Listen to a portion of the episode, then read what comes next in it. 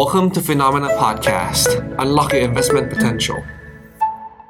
สวัสดีนักลงทุนทุกท่านนะครับ ยินดีต้อนรับเข้าสู่รายการ Portfolio Mastery ประจำวันพฤหัสที่ 22 กุมภาพันธ์นะครับ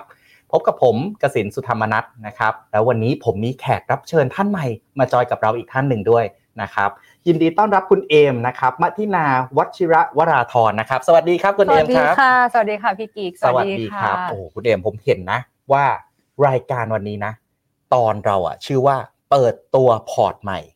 K Asset Global Perspective Portfolio ค่ะนะครับก็เดี๋ยววันนี้คุณเอมมาเล่าให้ฟังนะ ก็เป็นความร่วมมือระหว่างกสิกร Asset Management กับทาง p h e n o m e n a นะครับในการคิดค้นพอร์ตดีๆ พอร์ตที่โดนใจเพราะอืมพอร์ตที่เหมาะกับนักลงทุนในประเทศไทยออกมาใช่นะครับเดี๋ยววันเนี้ยเราจะอยู่ด้วยกัน 1 ชั่วโมงนะครับทุกคนเราจะได้พูดคุยกับคุณเอมนะครับว่า พอร์ตที่ออกมาของ K Asset เนี่ยลักษณะหน้าตาเป็นยังไงใช่นะครับเอ็มก่อนรอมานานแล้วค่ะ รอมานานแล้วใช่ไหมโอเค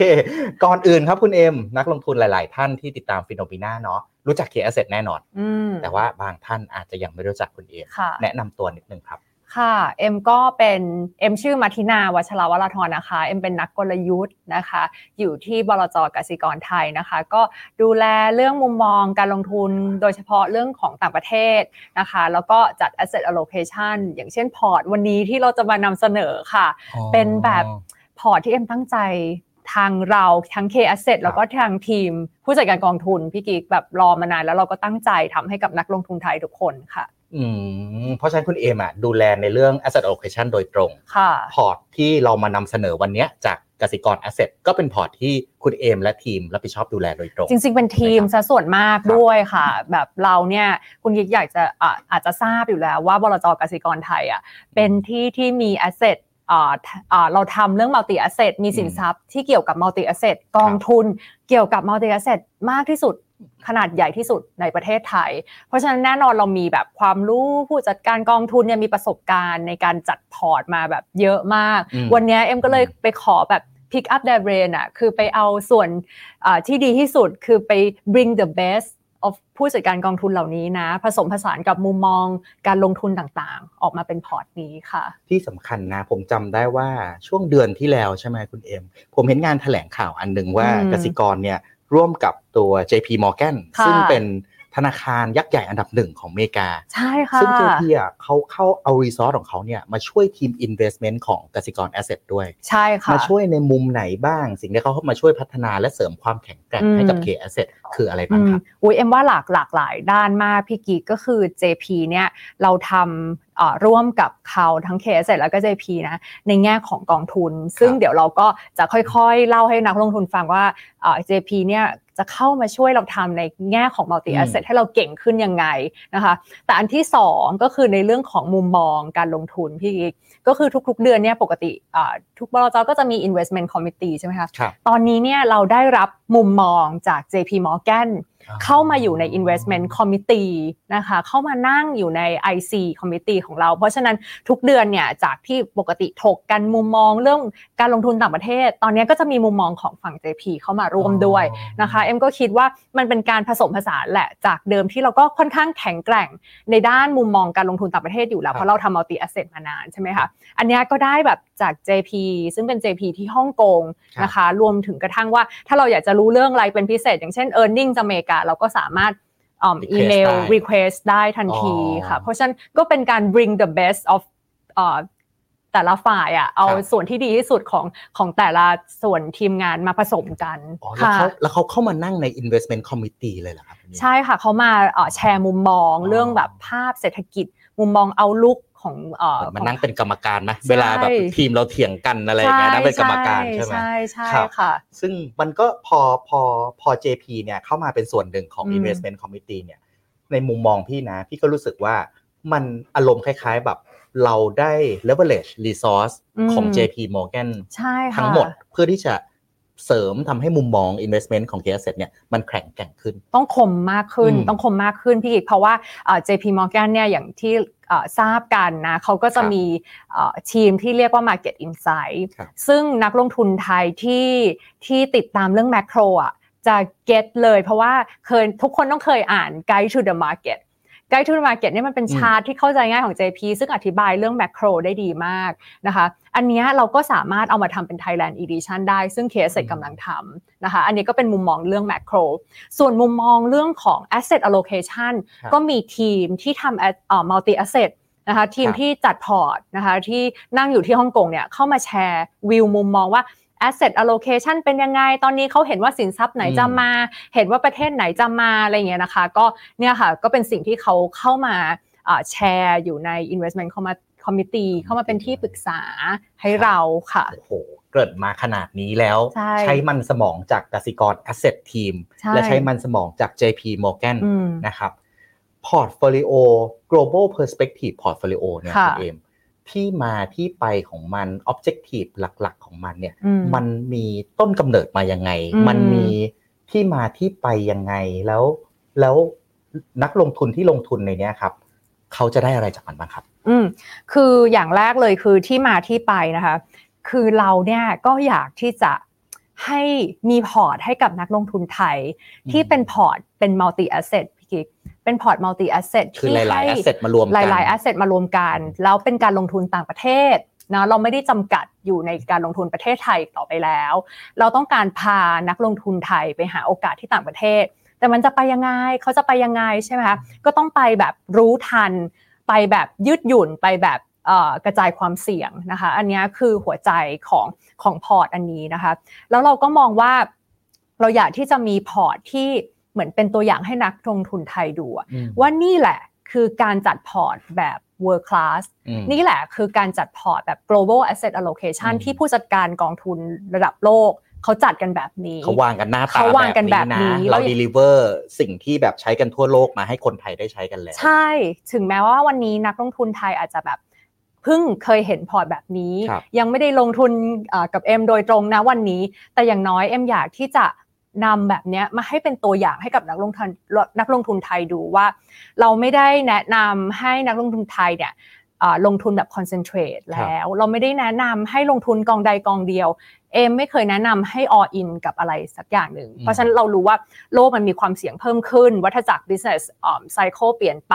อะไรอย่างเงี้ยนะคะ เพราะฉะนั้นเอ็มก็เลยคิดว่าที่มาที่ไปอะเราอยากที่จะแบบมีพอร์ตแบบ world class ให้กับนักลงทุนไทยดูว่านี่แหละคือแบบที่ ควรจะเป็นอืมค่ะ ก็เหมือนกับเราเอาพอร์ตระดับโลกเนี่ยเอามาจัดเพื่อให้เหมาะสมกับนักลงทุนในประเทศไทย ใช่ใช่ไหมครับใช่ค่ะแล้วหน้าตาของคนที่ลงทุนในพอร์ตเนี่ยครับคุณเอมอืมคุณเอมวางไว้ว่าแบบเออควรไปได้ลงทุนช่วงอายุประมาณไหน Objective ของการลงทุนควรจะเป็นประมาณไหนเพื่อเก็บเงินยาวๆ ไม่เสี่ยงอืมมาก หรือเป็นพอร์ตแบบบู๊ล้างผลาญสู้ตายแน่นอนอืมคอนเซปต์ของมันเป็นยังไงครับ พอร์ตเนี้ยจะไม่ใช่พอร์ตที่บู๊ล้างผลาญพี่กิ๊ก จะเป็นพอร์ตที่เสี่ยงสูงนะ แต่เราพยายามที่จะกระจายความเสี่ยง แล้วก็ได้ทำ diversification ไปหลากหลาย asset class ครับเอ่อพอร์ตเนี้ยเสี่ยงสูงก็จริง แต่ว่ากระจายความเสี่ยง แล้วก็เน้นการให้ผลตอบแทนที่สม่ำเสมอนะคะให้ผลตอบแทนที่สม่ำเสมอ แล้วก็เราก็มองว่าพอร์ตเนี่ยเราเราพูดถึง strategy ได้เลยไหมอะหรือว่าแบบได้อันเข้านี้ได้ teaser ก่อนอ๋อนี่ teaser แล้วเตรียมเข้าอ่าของจริงแล้วเตรียมคุณอเข้า คืออ่าถ้าดูไปดูในสไลด์แรกนะคะ อันเนี้ยคือพอร์ตที่เราตั้งใจทำแนวคิดอะพี่กิ๊กมันก็คือว่าเอ็มคิดว่าคือเราก็ใช้แนวคิดแบบ Warren Buffett นะนะเราคิดว่า investing is a marathon ใช่ไหมอืม it's not a sprint แต่ว่าอ่าอันเนี้ยก็คือแปลว่าการลงทุนเนี่ยมันไม่ใช่การวิ่งแค่ระยะสั้นอืมๆแบบ 1 ปีได้ผลตอบแทน 50%อาสบายใจ หุยแล้วที่เหลือจาก 1 ปีไปจนถึงเราเกษียณนะเราจะอยู่ยังไงอะเอ็มก็ไม่ได้อยากให้พอร์ตมันเป็นอย่างนั้น เอ็มอยากให้ พอร์ตเนี้ยอยู่กับนักลงทุนไทยไปตลอด 5 ปี 10 ปีอ่า15 ปี 20 ปีอยู่กับเขาเป็นเพื่อนตลอด เป็นพอร์ตคู่บ้านคู่เมืองไปคู่บ้านคู่เมืองแล้วก็เป็นพอร์ตตลอดระยะเวลาเอ่อชีวิตที่เขาเติบโตชีขึ้นวิตมาการลงทุนของนักลงทุนใช่คนคนหนึ่งนะใช่อืมเพราะฉะนั้นการที่เอ็มใช้บอกว่า investing is marathon อะมันคือ core อืม port เราใช้ strategy ก็คือ core satellite portfolio ใช่ไหมคะ core ก็คือว่า มันเป็นคล้ายๆ เป็นการลงทุนระยะยาวครับอันเนี้ยเราจะทำการกระจายความเสี่ยงไปหลากหลายสินทรัพย์ เราจะไม่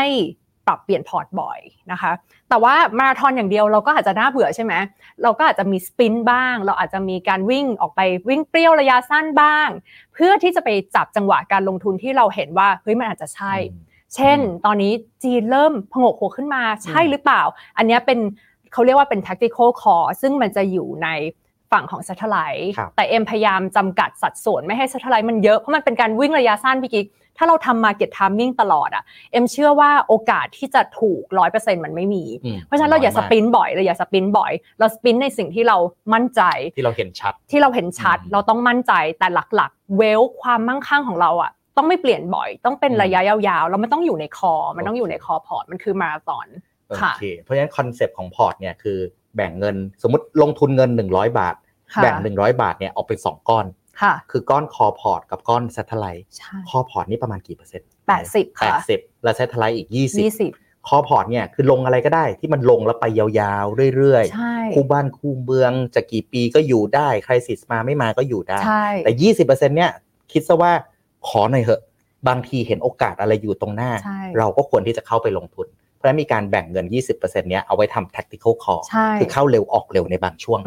อืมถูกไหมครับใช่ มันคือความยืดหยุ่นอืมใช่เพราะว่าเราเห็นว่าเออคอมันก็ไม่ได้เปลี่ยนบ่อยละส่วน satellite ก็แค่ 20%แล้ว 20%อะเอ็มก็ไม่ได้บอกว่า1เอ่อลงทุน 1 กอง 20%นะคะใน 20%เนี้ยเราก็แนะนำว่าควรกระจายเป็น 4-5 กองอ๋อซึ่งในแล้วแต่โอกาสใช่อีกแล้วแต่โอกาสแล้วแต่อีกโอกาสนะคะที่เข้ามาค่ะโอเคเราจะไม่แนะนำให้นักลงทุน concentrate พอร์ตตัวเองไว้ใน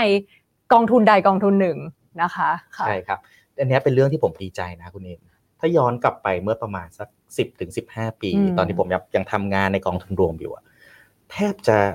แทบจะทั้งหมดของยอดซื้อเลยมันคืออมการยอดซื้อแบบเป็นรายกองค่ะนักลงทุนเมื่อก่อนเนี่ยส่วนใหญ่ไม่ได้จัดพอร์ตกันอืมมีร้อยลงร้อยนั่นน่ะคือที่มาถึงว่าทำไมเวลาคนลงทุนแล้วถึงแบบขาดทุนกันเยอะใช่อาจจะปรับการกลยุทธ์ไม่ทันขายไม่ทันอะไรอย่างเงี้ยใช่แต่สิ่งที่ผมดีใจคือในช่วงประมาณสักสิบปีหลังเนี่ย เราเริ่มเห็นนักลงทุนเนี่ยเข้ามาจัดพอร์ตการลงทุนกันเยอะขึ้นกว่าเดิมมากๆ แต่ก็เหมือนที่คุณเอมบอกว่าขอนิดนึงได้ไหมมีขอส่วนหนึ่งไว้เสี่ยงหน่อยใช่ยังติดความมันอยู่ใช่นะครับใช่ซึ่งพอร์ตเนี้ยพี่กิ๊กคือเมื่อกี้พี่กิ๊กถามว่ามันเหมาะกับใครอืมเอ็มมองว่าเหมาะกับจริง ๆ คนที่รับความเสี่ยงสูงได้ แต่ว่าคนที่อาจจะเหมาะสำหรับนักลงทุนที่ไม่ได้มีระยะเวลาตามข่าวทุกๆวันอะตอนที่เอ็มทำพอร์ตนะ เอ็มนึกถึงคุณพ่อคุณแม่เราอะ ว่าเขาก็อยากที่จะลงทุนใช่ไหมคะเขาเป็นผู้ที่มีความมั่งคั่งพอสมควรแล้วเขาไม่ได้มีความต้องการในการใช้เงิน เขาอยากที่จะลงทุนเขาก็ดู Finnomena แหละ แต่เขาไม่ได้มีความสามารถในการที่จะแบบเฮ้ยแบบทำ tactical call จัดพอร์ตยังไง inspiration เอ็มมาจากตรงนั้นนะเอ็มอยากที่จะสร้างพอร์ตอะไรที่มันสามารถสร้างความมั่งคั่งให้กับคนแบบสม่ำเสมอไม่หวือหวาอืมแต่เจ็บไม่เจ็บเยอะ แล้วก็ให้เขาอะเอ่ออยู่กับพอร์ตเนี้ยแบบสบายใจค่ะ กินได้นอนหลับหุ้นตกก็ไม่ได้ทุกข์ทรมานมากใช่ยังค่ะพอไปกินข้าวได้อยู่ กินได้ค่ะใช่ไหมครับต้องกินให้อร่อยด้วยเพราะกินอิ่มการกินนอนหลับนี้สำคัญโอเคใช่ได้ครับอะเดี๋ยวก่อนที่เราจะไปเข้าในส่วนของกลยุทธ์ค่ะการลงทุนนะเอานี่จบแล้วเหรอคะเราอยกแวะอมทักทายนักลงทุนนิดหนึ่งนะครับก็สวัสดีคุณกิติวัฒน์นะครับ สวัสดีครับพี่คุณบีบินวิฟนะครับ สวัสดีครับ นะครับ คุณแนทสวัสดีนะครับ มีคุณกิติวัฒน์นะ คุณเอมบอกว่านี่พอร์ตนี้ดีมากครับ เชื่อผมดูไป 48 รอบแล้วเขาพอเรามาเปิดตัวพอร์ตวันนี้นะ เดี๋ยวเราต้องมีแบบลูกค้ารายแรกลงวันนี้แน่นอน ใช่ ซึ่งอ่าเรามีลูกค้ารายแรกแล้วนะคะ เป็น Angel Investor ใช่ครับใช่ครับ คือพี่กิ๊กนั่นเองเออคุณติวัฒน์รอติดตามนะ เดี๋ยววันนี้เราเปิดตัวพอร์ตนี้กันนะครับ เป็นใช่พอร์ตใหม่จากกสิกร Asset นะ เดี๋ยวเราลองดูลองฟังกลยุทธ์ก่อน ถ้าถูกอกถูกใจก็ติดต่อมาหลังไมค์ได้เลย เดี๋ยวเราแนะนำให้นะครับนะครับ คุณกิติวัฒน์บอกนะว่า อยากได้ตุ๊กตาหมีทิงมากๆครับได้ครับยินดีเราเล่นเกมกันหน่อยก็ได้นะคุณเอ็มใช่เดี๋ยวเราเล่นเกมกันแล้วแจกหมีทิงสักหนึ่งตัวค่ะดีไหมโอเคแต่เอ็มก็อยากได้เองหมีทิง ถ้าใครลงทุนห้าแสนคุณเอ็มยังไม่ได้เหรอ ได้แล้วได้ได้แล้ว สะสมคอลเลกชันสะสใช่ไหมครับะนี่นี่นี่มีคุณเลน GCP นะครับ ถามว่า มีแผนนี้เอามาปรับใช้กับ K Wealth Plus ด้วยไหมครับคุณเอ็มเอออันเนี้ยใช่ค่ะสุดท้ายเนี่ยมันจะใกล้ๆกันครับพอร์ตนี้กับพอร์ต Well Plus แต่ Well Plus มันมีหลายความเสี่ยงพี่กิ๊กคือมีตั้งแต่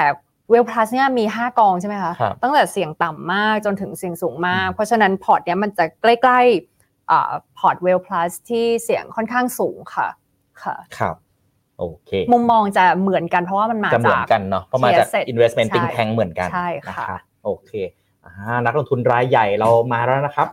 FC คุณเอมครับ สวัสดีพี่แบงค์นะครับ วันนี้เข้ามาดูด้วยนะ ขอบคุณพี่แบงค์สำหรับ Angel Investor อ่าเดี๋ยวพี่แบงค์เข้ามาแล้วเข้ามาพูดอะไรกับนักลงทุนหน่อยไหมครับ เป็นนักลงทุนรายแรก โอ้ขอบคุณค่ะพี่แบงค์พี่แบงค์เข้ามาในห้องส่งเชิญพอดีนะครับเชิญตรงนี้เลยไหมคะครับผม นี่นี่นี่คุณเอมคุณเอม คุณ no nonsense invest นะถามว่าสนใจไอ้ส่วน satellite 20%นั้นนะอืมเวลาคุณเอมเห็นอะไรจะออกมา call เป็นแบบออกมาเล่าให้ฟังไหมว่าจะ call อะไรบ้าง เดี๋ยวเราจะมีมาอัปเดตพอร์ตอืมนะคะ กับพี่กิ๊กทุกไตรมาสเลยโอเคขอ airtime พี่แบงค์พี่กิ๊กไว้นะตอนนี้ ว่าขอมาทุกไตรมาสค่ะมาเล่าให้ฟังยินดีว่าเราปรับพอร์ตยังไง แล้วก็มาเล่าเอารู้ให้ฟังด้วยค่ะครับค่ะมาถี่กวันนั้นก็ได้ครับคุณเอมยินดีนะครับทุกวันนะครับ Morning Brief ครับคุณแบนดี้สวัสดีนะครับ โอ้พี่หนุ่มอยู่ด้วยนะครับ fund manager แอบดูอยู่ไหมสวัสดีพี่หนุ่มนะครับ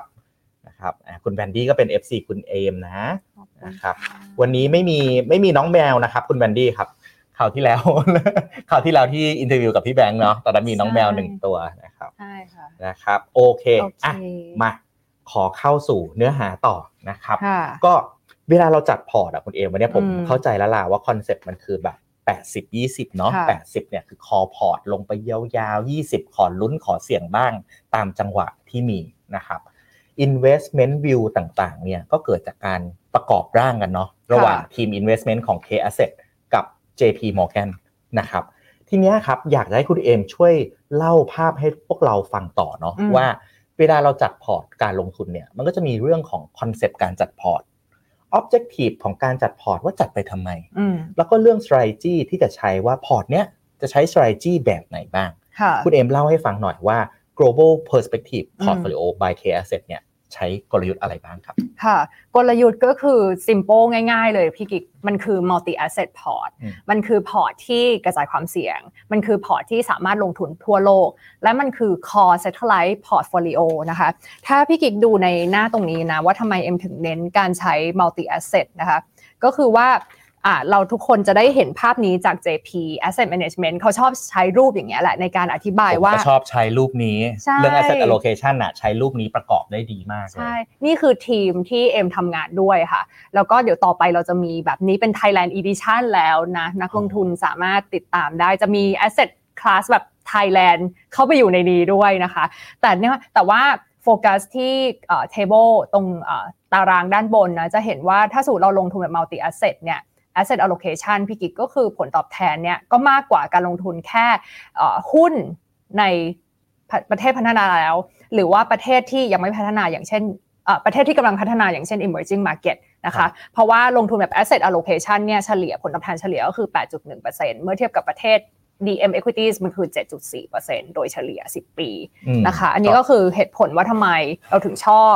การลงทุนโดยที่เน้นการใช้ asset allocation มากกว่าอืมการลงทุนหุ้นรายประเทศใดประเทศเดียวค่ะถ้าสังเกตเนาะเวลาเราลงการลงทุนแบบ asset allocation เนี่ยผลตอบแทนเราจะอยู่กลางอืมๆแต่เราอยากอยู่กลางค่อนบนใช่ไหมใช่ค่ะใช่ใช่มันไม่มีการลงทุนไหนที่ได้ผลตอบแทนสูงสุดตลอดอืมจากหน้าเนี้ยเราก็เห็นละในปีไหนที่หุ้นมันโกรธหุ้นมันอืมโตอะผลตอบแทนจากการลงทุนในหุ้นมันก็ดีใช่แต่ถ้าค่ะเกิดปีไหนที่คริสิสมาหุ้นก็ตกไปอยู่ล่างสุดบอลขึ้นมาอยู่บนสุด ทองขึ้นมาอยู่บนสุดใช่นะครับค่ะเพราะฉะนั้นคอนเซปต์ของการลงทุนในพอร์ตเนี้ยมันคือ multi asset allocation เพราะฉะนั้นผลตอบแทนก็อยู่แบบกลางค่อนบนใช่กลางค่อนบนแล้วก็เวลาเจ็บไม่เจ็บเยอะอืมนะคะ แล้วก็หน้านี้เอ่อนักลงทุนอาจจะเคยเห็นเป็นตัว correlation คือความสัมพันธ์ระหว่าง asset class ต่างๆ ก็จะเห็นว่าถ้าเราลงทุนในหุ้นแล้วเราก็ลงทุนในคือมีหุ้น 100%ในพอร์ตเลยเนี่ย คือเราไม่มีตัวไหนมาช่วยเราในแง่เอ่อ การกระจายความเสี่ยงเลย แต่ว่าถ้าเรามีทองบ้างพี่กิ๊กก็จะเห็นว่าเนี่ยเอ่อเขาเรียกว่าอะไร correlation ระหว่างทองกับหุ้นมันคือ 0.16%ใช่ไหมคะ หรือว่าถ้าเราลงทุนใน REIT บ้างนะคะ ก็จะช่วยในเรื่องการกระจายความเสี่ยง หรือว่าบอลนะคะก็ 0.33%ตรงนี้นะคะค่ะ เพราะฉะนั้นก็เนี่ยค่ะการกระจายความเสี่ยงไปหาสินทรัพย์ที่มันมีความสัมพันธ์ระหว่างกันต่ำอะมันคือหัวใจของการจัดพอร์ตนะคะอืม ครับค่ะ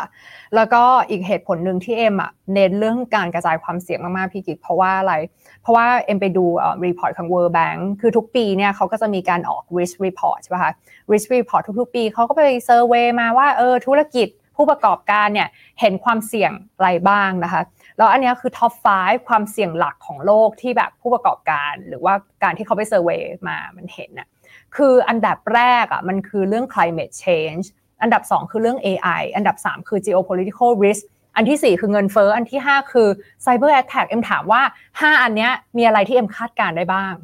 ไม่มีเลยครับคุณเอ็มเอ็มถามว่า 5 อันเนี้ยมันมีอะไรที่แบบเออเราเรารู้ล่วงหน้าได้บ้าง หรือว่ามันคือ black swan ทั้งหมดที่มันเข้ามามีผลกระทบกับกับพอร์ตของเราอะแล้วโลกการลงทุนเราอะเอ็มคิดว่ามันมันเกี่ยวกับเรื่องพวกนี้เยอะนะพี่กิ๊กอย่างเช่น geopolitical risk อะถ้าเขาทะเลาะกันอะ เอ็มจะอยากเอาเงินไปวางอยู่ในตลาดหุ้นนั้นๆไหมใช่ไหมคะเราก็ต้องหาวิธีหลบหลีกเอ็ม point ของเอ็มในหน้านี้ก็คือว่าเอ็มคิดว่าโลกเรามันเสี่ยงมากขึ้นนะคะในเรื่องของปีนี้โดยเฉพาะการเลือกตั้งอเมริกาเป็นเรื่องที่ใหญ่มาก เป็นเป็นปีที่น่าจะ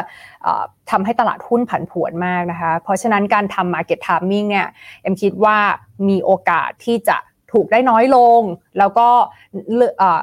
ในเรื่องของว่าโลกเราเนี่ยความมีความเสี่ยงมากขึ้น เอ็มคิดว่าคีย์สำคัญคือการมองระยะยาวนะคะ วันนี้เอ็มก็เลยเอามาฝากว่าอ่าอีกหน้าหนึ่งที่เอ็มอยากที่ที่จะหยิบยกขึ้นมาว่าทำไมเอ็มถึงทำ market timing น้อยลงพี่กิ๊กเพราะว่าวัฏจักรมันเปลี่ยนเร็วขึ้น การคาดการเศรษฐกิจเปลี่ยน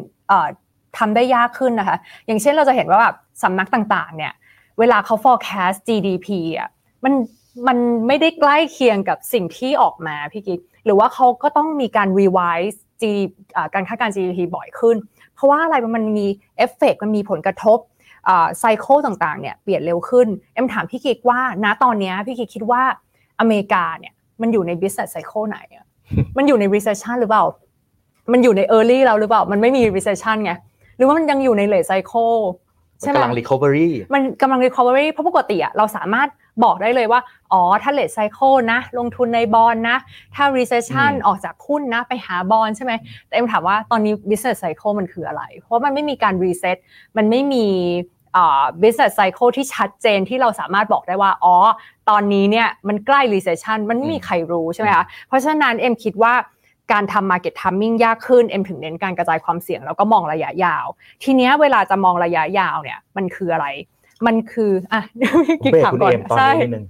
ผมว่าผมเห็นด้วยมาก ๆเลยนะกับประเด็นเนี้ยคุณเองวันนี้โลกเราเปลี่ยนกันเร็วมากเนาะไม่เหมือนเมื่อก่อนเนาะกว่าจะรู้ข่าวติดตามข่าวอะไรใช้เวลาข้ามคืนดี๋ยวนี้ตอนเช้ารายการ Morning Brief นะพี่แบงค์ใช้ AI สรุปข่าวกลางคืนให้ แล้วก็หาข้อมูลเพิ่มเติม แล้วก็มาเล่าใน Morning Brief ต่อสิ่งที่อยากจะบอกคือ วันนี้โลกมันเปลี่ยนไปเร็วไอสิ่งที่เราเคยเรียนว่า recovery ลงอะไร crisis ลงอะไร เดี๋ยวนี้มันอาจใช้ไม่ได้แล้วนะ อย่างดูอย่างแบบ market momentum หลาย ๆ อย่างในช่วงที่ผ่านมาเนี่ย ส่วนใหญ่อะแล้วผมรู้สึกอีกอย่างหนึ่งว่า เวลาที่มันเกิด crisis หรือเกิดสิ่งที่แบบ bad economy บางอย่างเนี่ย มันจะเกิดในบางประเทศมากขึ้น แต่ว่าแล้วมันกระทบมาระดับโลกเนี่ย บางครั้งมันน้อยลงผลกระทบเพราะผมรู้สึกว่าโลกใบนี้มันเปลี่ยนแปลงเร็วขึ้นเยอะ โดยเฉพาะในเรื่องของการเงินการลงทุนนั้นผมเห็นด้วยคุณเอมเลยว่าเดี๋ยวนี้คาดการยาก ใช่ค่ะ จริง ๆ มีข้อสังเกตอีกอันหนึ่งที่อันนี้น่าน่าสนุกน่าแชร์ให้ฟังก็คือ M M Work กับฝั่ง JP ใช่ไหมคะซึ่ง JP เนี่ยเขาก็จะมี Guide to the Market แล้วก็จะมีหน้าหนึ่งที่เอ็มชอบมาก เขาพยายามจะดูว่าตอนนี้เราอยู่ where we are in the cycle ใช่ปะเขาก็จะพยายามบอกว่าเอ๊ะตอนนี้เราอยู่ late cycle ตอนนี้ recession เอ็มก็บอกเอ้ยเอ็มอยากเอาหน้านี้มาแชร์ให้กับนักลงทุนไทย เขาบอกว่าหน้านี้ตอนนี้ใช้ไม่ได้แล้ว เขาบอกเขาเลิกทำหน้านี้แล้ว เพราะว่าเขาคิดว่า มันมันไม่ accurate อีกต่อไป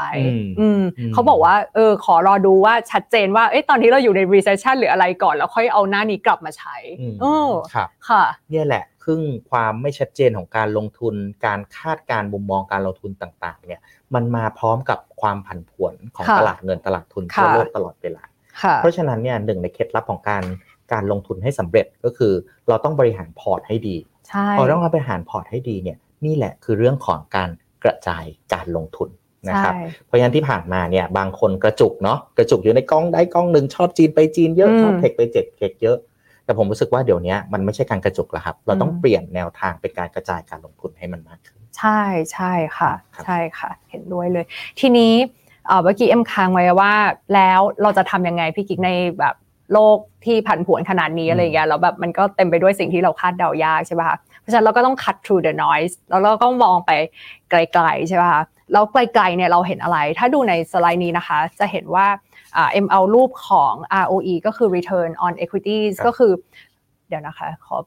เปลี่ยนนิดนึง return on equities นะคะทางรูปซ้ายนะรูปซ้ายนะคะของ S&P เนี่ยมาให้ดู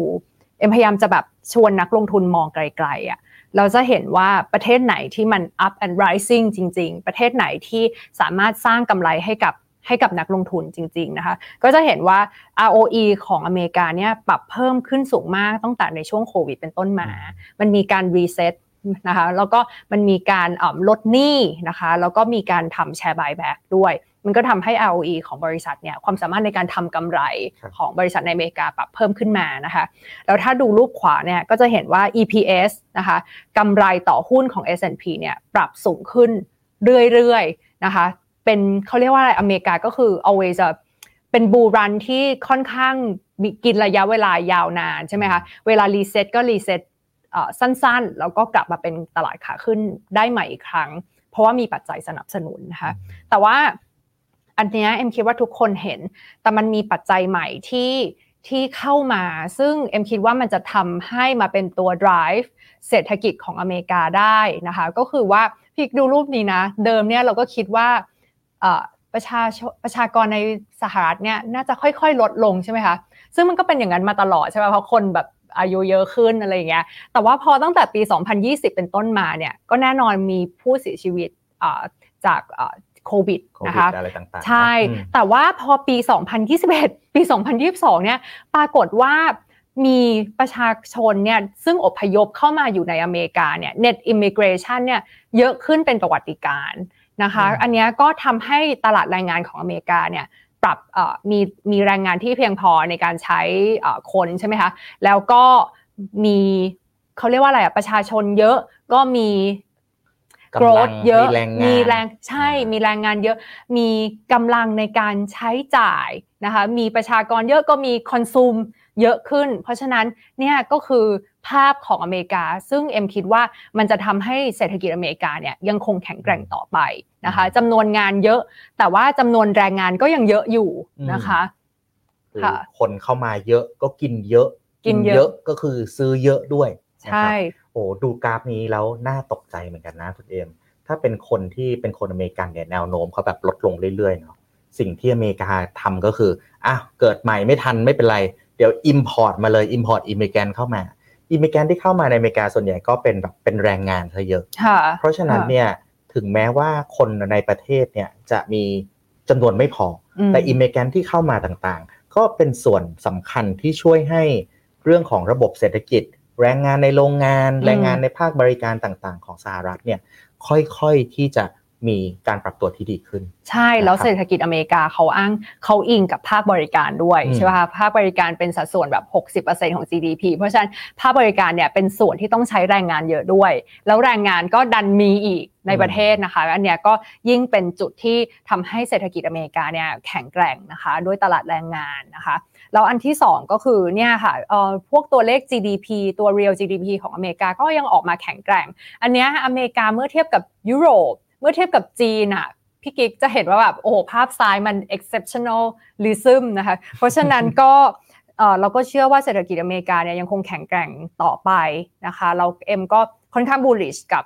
ตลาดอเมริกานะคะแล้วก็ตัวเลขของผู้บริโภคที่แทนหมายความว่าพวก real wage พวก consumption อะไรเงี้ยก็ปรับเพิ่มขึ้นนะคะก็ผู้บริโภคก็ยังกินใช้ช้อปปิ้งอย่างไม่หยุดยั้งนะคะ อันนี้ก็ เป็นภาพยาวๆของอเมริกาที่เอ็มอยากให้นักลงทุนได้เห็นนะว่าเอ็มเชื่อว่าถ้าเราไป survey พี่กิ๊กอเมริกาในพอร์ตของนักลงทุนเนี่ยบางคนมีไม่ถึง 10-20%น้อยค่ะค่ะ แต่ถ้าไป survey ว่ามีจีนกี่เปอร์เซ็นต์เนี่ยผมเชื่อว่า 20-30%จะเป็นส่วนใหญ่ถูกไหมครับ ก็จริง ๆ มุมมองของคุณเอมก็คล้ายๆ มุมมองของ Finnomena เลย ปีนี้เราก็ชอบอเมริกาเหมือนกัน เราเริ่มเห็นปัญหาเงินเฟ้อที่ลดน้อยลงเรื่อยๆนะ เราเริ่มเห็น GDP กลับมา growth ได้ที่อเมริกา สิ่งที่เราดูแลสบายใจเนี่ยคือทั้งภาคการผลิตและภาคแรงงาน PMI อเมริกาค่อยๆ ปรับตัวดีขึ้นมาอืมสม่ำเสมอใช่ภาคแรงงานตลาดแรงงานวันเนี้ยคนก็ยังมีงานใหม่ให้คนทำภาคแรงงานก็ดูดีใช่และมันดูดีตั้งแต่ fundamental อืมจริงๆ ผมแอบ call กองอเมริกาไปด้วยคุณเอ็มเยี่ยมมาก call ค่ะกองทุนอันหนึ่งนะ ที่ไปลงทุนในหุ้นอเมริกาค่ะ แล้วกองทุนนั้นนะหลังจาก call ไปประมาณสัก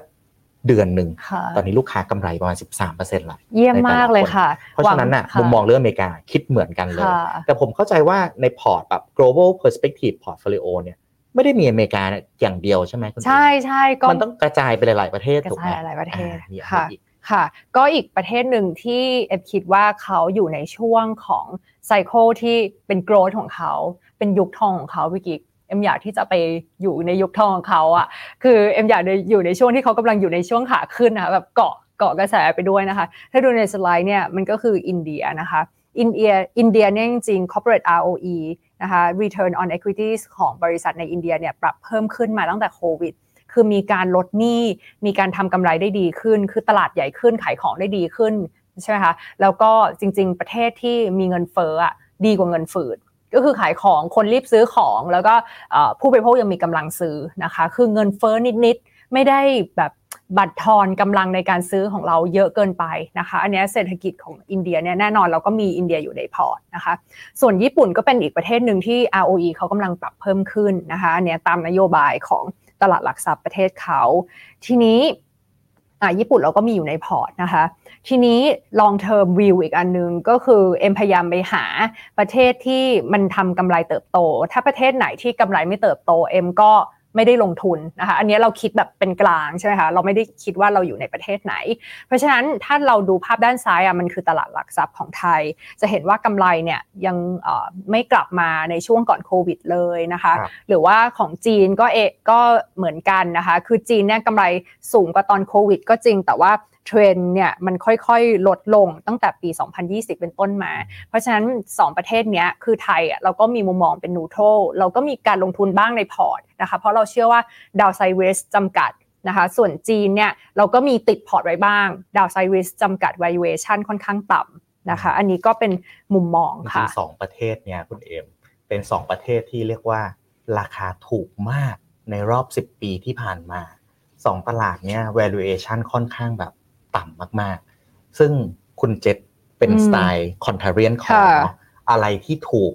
พี่ขอสวนนะครับพี่เจษเลือกสวนสองอันนี้เหมือนกันค่ะก็คือประเทศจีนกับอืมตลาดหุ้นไทยของเราค่ะนั่นเองนะค่ะครับงั้นได้วิวตรงเนี้ยค่อนข้างอะไรกันเนาะค่ะนะครับค่ะเนี่ยเราเริ่มเกริ่นมาละคุณเอมว่าเฮ้ยเราไปลงเศรษฐกิจแต่ละประเทศเป็นยังไงอืมเราแนะนำในการใช้ asset allocation เพื่อวางพอร์ตการลงทุนระยะยาว และใช้ tactical allocation เพื่อมา capture ผลตอบแทนระยะสั้นในบางโอกาสค่ะทีเนี้ยผมเข้าใจว่าคุณเอมก็จะมีการวางพอร์ตไว้แล้วล่ะว่าลักษณะพอร์ตเนี่ย core asset ไปลงอะไรบ้างอืม tactical asset ไปลงอะไรบ้าง ช่วยเล่าในรายละเอียดให้ฟังหน่อยได้ไหมค่ะครับเพื่อจะได้เห็นภาพมากขึ้นเนาะว่าได้ตอนนี้เลยกระจายตัวยังไงประเทศไหนบ้างค่ะ อย่างที่เมื่อกี้เอ็มเล่าไปว่า core พอร์ตอะมันเหมือนการวิ่งมาราธอนใช่ไหมมันคือการลงทุนระยะยาวค่ะ ส่วน satellite มันก็แบบ sprint จับจังหวะระยะสั้นนะคะ เพราะฉะนั้นตัว core เนี่ยเอ็มแบ่งเป็น 80%แล้วก็ sprint ก็คือ satellite tactical core เนี่ยคือ 20%พี่พี่กิฟทีนี้เนี่ยเหตุผลที่ทำไมเอ็มถึงต้องเอา satellite มาเป็น 20%เนี่ยถ้าดูในหน้านี้นะคะก็จะเห็นว่าเราเราลองทำตัว back test ออกมาค่ะ ตัวสีออมสีเทาจุด ตรงด้านขวาเนี่ยนะคะ ก็คือก็คือพอร์ตแบบที่ไม่มี satellite นะคะสีเขียวก็คือพอร์ตแบบที่มี satellite มีการจับจังหวะ มีการทำ tactical call แปลว่าอะไร แปลว่าการที่เราแบ่งพอร์ตเป็น 80-20 เนี่ย มันสามารถทำให้ผลตอบแทนของพอร์ตเพิ่มขึ้น มันสามารถทำให้ Sharpe ratio ของพอร์ตเพิ่มขึ้น นะคะ ก็คือการที่เราจับจังหวะบ้างทำ market timing บ้างเนี่ยมีผลดีกับ portfolio ของเรานะคะอ๋อเราเราทำ tactical allocation เราจับ timing ของพอร์ตเนี่ยมันช่วยให้ overall ผลตอบแทนอืมต่อความเสี่ยงมันดีขึ้นด้วย ดีขึ้นถูกไหมค่ะครับค่ะ เพราะว่าเดี๋ยวเพราะว่าอะไร เพราะว่า tactical call ของเรามีวิธีเป็นสูตรลับค่ะ เดี๋ยวเอ็มมาเล่าให้ฟังนะคะ เป็นสูตรลับที่เอ็มแบบประทับใจค่ะอยากจะ secret sauce ของคุณ secret เอ็มนะ sauce ค่ะโอเคเอาแต่จริงๆเนี่ยอะอย่างพอเวลาเราพูดถึง tactical allocation ส่วนใหญ่นะ ผมก็จะนึกถึงแบบ ไปลงทุนตลาดหุ้นบางประเทศอืมลงเป็นช่วงๆสามเดือนหกเดือนอะอืมเดี๋ยวถอนออกพอมันขึ้นแล้วก็ถอนออกแบบเนี้ย แต่ว่าความยากของมันนะคุณเอมคืออมแต่ละประเทศเนี่ยมันมันไม่ได้มองได้เหมือนกันอะใช่บางประเทศอาจจะเซนซิทีฟกับ GDP ใช่บางประเทศอาจจะเซนซิทีฟกับราคาสังหาริมทรัพย์ใช่นะครับแต่ละประเทศอะคุณเอ็มดูยังไง ใช่อืมอันเนี้ยก็เป็น secret sauce อันแรกแต่เอ็มมี secret sauce หลายอันโอ้มีความลับเยอะนะครับเนี่ยเป็นมีคนมากความลับนะครับ ไม่เป็นแบบสูตรลับใน KS นะคะ แต่ว่าเนี่ยก็เอามาเล่าให้นักลงทุนฟังค่ะ ถ้าดูเมื่อกี้ที่พี่กิกถามนะว่าเออแต่ละประเทศเนี่ยมันดูยาก มันดูว่าแต่ละปัจจัยเนี่ยมันไม่เหมือนกันอย่างเช่นอ่าอเมริกาเนี่ยเราก็ดู earning revision อืมใช่ไหมคะ ดู PE ดูดู PE earning ใช่ แต่ว่า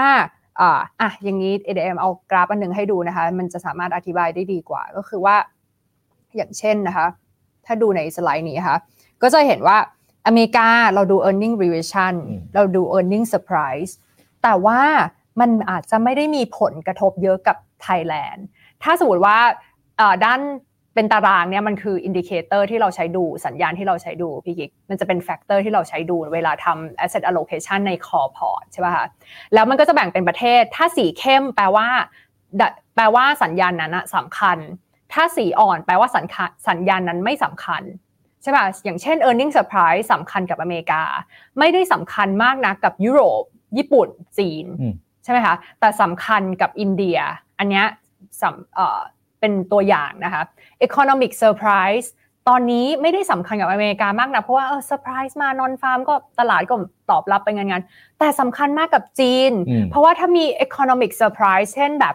จีนเอ่อเงินฝืดไม่มีแล้วโอ้โห อันเนี้ยแบบเปลี่ยนมุมมองเอ็มเลยนะ หรือว่าแบบโอ้ยถ้าจีนเนี่ยเกิดมี consumer confidence ออกมาที่แบบ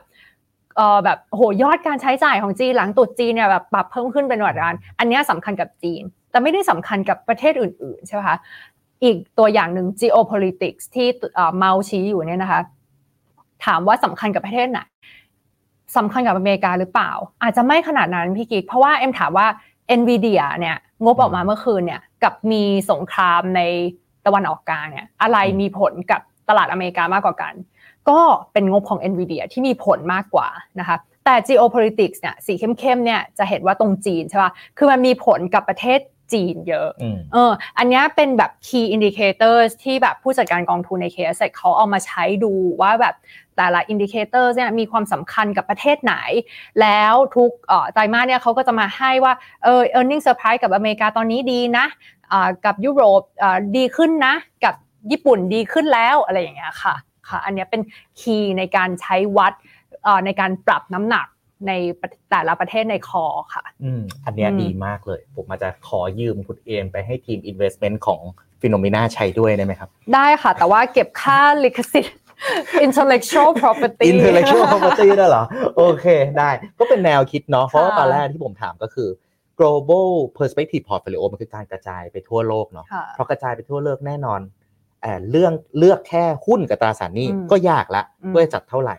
เรามีเรื่อง core satellite on top ไปอีกใช่และที่ค่ะสำคัญคือ tactical มาดูลายประเทศอีกใช่แต่ละประเทศก็ดูไม่เหมือนกันอีกนะครับใช่ผมว่าค่ะหน้าเนี้ยน่าจะตอบได้ดีว่าหลัก frame thinking framework ของกสิกร asset เวลาที่เราจะลงทุนแต่ละประเทศเนี่ยเรามีหลักคิดอะไรบ้างที่เป็นตัวสำคัญ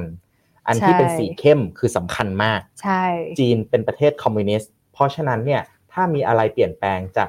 geopolitical อืมมันก็แน่นอนว่าเอฟเฟกทั้งตลาดทั้งระบบเศรษฐกิจการเงินตลาดหุ้นตลาดตราสารหนี้มันเอฟเฟกทุกอย่างอยู่แล้วใช่นะคค่ะรับซึ่งในขณะเดียวกันเรื่อง geopolitical อาจจะไม่ได้เอฟเฟกเยอะในบางประเทศอืมก็ได้ใช่นรับค่ะชอบเลยครับคุณเอมอันเนี้ยใช่อืมค่ะมันดูเป็น frame thinking framework ที่ดีค่ะให้กับนักลงทุนด้วยค่ะครับวันนี้มีความลับอีกอันหนึ่งมาเปิดเผยค่ะแต่เดี๋ยวเปิดเผยเลยดีไหมหรือว่ารอรอไลฟ์หน้ารอแถลงข่าวเนาะเออค่ะ อะไรเนี่ยเปิดมาครึ่งหนึ่งแล้วมีปิดต่อด้วย มี secret sauce อีกอันหนึ่งมาโอเปิดเคเผยงั้นรอบค่ะหน้าเดี๋ยวเราเชิญคุณเอมมาใหม่นะครับะความลับเยอะเราจะต้องพามาเปิดเผยกับนักลงทุนให้หมดค่ะนะครับค่ะโอเคอะเข้าหน้าพอร์ตกันดีกว่าคุณเอมอืมเรา intro มาตั้งแต่แรกแล้วเนาะ objective ทำอะไรเหมาะกับใช่ใครหน้าตาพอร์ตเป็นยังไงคุณเอมเล่าค่ะให้ฟังหน่อยครับค่ะ เอ็มไปที่หน้าพอร์ตเลยนะคะ จะเห็นว่าถ้าดูในหน้านี้นะคะ เราแบ่ง core เป็น 80 ใช่ไหมคะแล้วเป็นเซ t เท l ไลท์อีก 20 นะคะแล้วก็ใน core เนี่ยเราก็แบ่งเป็น equity เป็นหุ้นเนี่ย66%นะคะนักลงทุนสามารถดูได้ว่าเออเราแบ่งเออเป็นอเมริกา 48%เพราะเรา overweight นะคะเราแบ่งเป็นยุโรปนะคะ KEUX 6%เพราะเรา underweight นะคะส่วนญี่ปุ่นเราให้ 3%เพราะว่าเรา neutral ค่ะ ส่วนจีนเนี่ยเราให้เปอร์เซ็นต์หนึ่งเพราะว่าอย่างนี้มีคนถามเอ็มเยอะเหมือนกันว่าทำไมแค่เปอร์เซ็นต์เดียวนะคะ แต่ว่ามันเป็นเพราะว่าใน MSCI World พี่กิกในมุมมองของผู้จัดการกองทุนทั่วโลกเนี่ยเขาเรียกว่าอะไรอะ MSCI World ก็คือ All Country World Index นะคะเขามีจีนแค่ 2%เพราะฉะนั้นถ้าเอ็ม underweight เนี่ยเอ็มจะมีจีนแค่เปอร์เซ็นต์เดียวนะคะ อันนี้คือเราใช้ benchmark เป็น MSCI World แล้วเอ็มก็ปรับ จากตรงนั้นปรับสัดส่วนจาก allocation ใน MSCI ทีหนึ่ง MSCI เพราะว่าอันนั้นอะ MSCI World เนี่ยมันคือสัดส่วนเงินที่ควรจะเป็นไงแล้วเราก็เอามาปรับตามวิวของเรานะคะ ส่วน K อินเดียนะคะ เราให้ 5%นะคะ เพราะว่าเรา overweight นะคะใน world อาจจะมีประมาณ 3%แล้วเราก็ overweight เราก็ให้ 5%นะคะ แล้วก็เนี่ยเป็น fixed income fixed income มี 8%ในพอร์ต เพราะว่าพอร์ตเนี้ยเป็นพอร์ตเสี่ยงสูงใช่ไหมคะ เป็นพอร์ต high growth มี fixed income ไม่เยอะ มีหุ้นเยอะนะคะ ก็เราแนะนำเป็น K-Fix Plus นะคะ เป็นกองทุนเอ่อกองตราสารหนี้ ที่ลงทุนในไทย แต่เป็นลงทุนระยะยาวนะคะ ส่วน REIT ก็เป็น K อ่า Prop I นะคะ เราลงทุนเราเลือกลงทุนให้เป็น REIT ประมาณ 3%แล้วก็ทอง 3%เพราะฉะนั้นรวมกัน 6%ก็จะเป็นพวก alternative เป็นสินทรัพย์ทางเลือกค่ะพี่กิ๊กอันนี้คือคอ80%ค่ะ มีหุ้นไทยด้วยไหมครับคุณเองมีค่ะเป็น K Star 3%ใช่ค่ะ ก็เป็นมุมมอง neutral ค่ะเนี่ยพี่กิ๊กจะสังเกตว่าเราค่อนข้างที่จะอิงกับฟันโฟทั่วโลกอะ่ะก็คือแบบ world เขาเป็นยังไงเราอยากที่จะล้อไปกับการเติบโตของทั่วโลก แล้วก็เน้นกระจายความเสี่ยง ไม่ได้กระจุกในสินทรัพย์ใดหรือว่าประเทศใดประเทศหนึ่งค่ะครับผมค่ะ ส่วน satellite satellite ก็คือเหมือนกับสปินใช่ไหมคะวิ่งระยะสั้นอ่า20%อันนี้แหละคือความลับที่จะบอกก็คือว่า satellite เนี่ยเราก็มี secret sauce ค่ะ เอาเปิดเผยหมดแล้ว satellite มี secret sauce ก็คือถ้าดูในรูปนี้นะคะ ก็จะเห็นว่า Satellite เนี่ย20%ก็จริง แต่เราแบบรายละเอียดเยอะพี่กิ๊ก เราแบ่ง Satellite เป็นกลุ่มที่จะสามารถหาผลตอบแทนให้เอ็มได้ เพิ่มเติม กับกลุ่มที่ช่วยเอ็มกระจายความเสี่ยงเพิ่มขึ้นไปอีกนะคะ เพราะฉะนั้น Satellite เนี่ยมันคือ 1 สีแดง return seeking อันที่สองคือ diversifying satellite นะคะทำหน้าที่ทั้งหาผลตอบแทนเพิ่มเติม แล้วก็อีก 10%คือต้องช่วยกระจายความเสี่ยง เพราะฉะนั้นกองทุนที่เอ็มเลือกมาในในส่วนของ satellite ที่กระจายความเสี่ยง มันจะต้องมีความสัมพันธ์กับคอตับ เพื่อที่จะช่วยกระจายความเสี่ยงได้ลดความเสี่ยงได้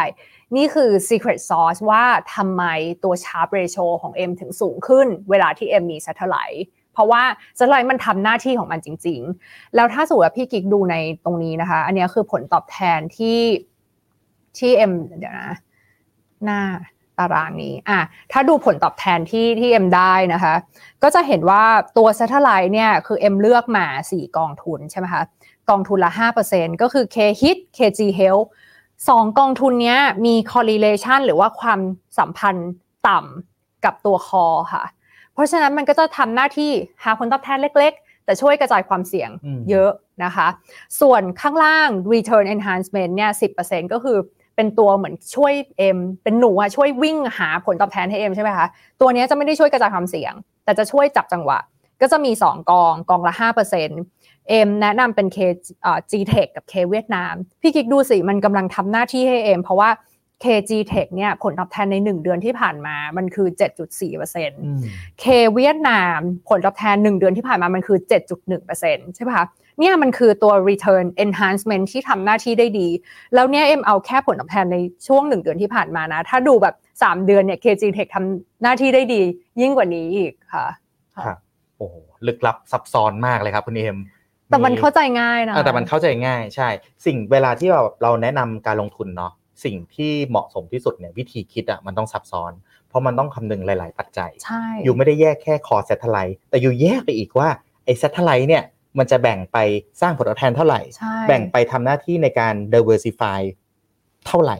นะครับ ซึ่งตัวนี้ผมชอบ แต่สุดท้ายที่บอกว่าไม่ซับซ้อนก็คือสุดท้าย action ที่ออกมาครับมันก็คือการซื้อกองทุนนั่นแหละ ใช่ output ที่ลูกค้าจะได้ก็คือ รู้ว่าต้องซื้อกองทุนไหนในสัดส่วนเท่าไหร่ ใช่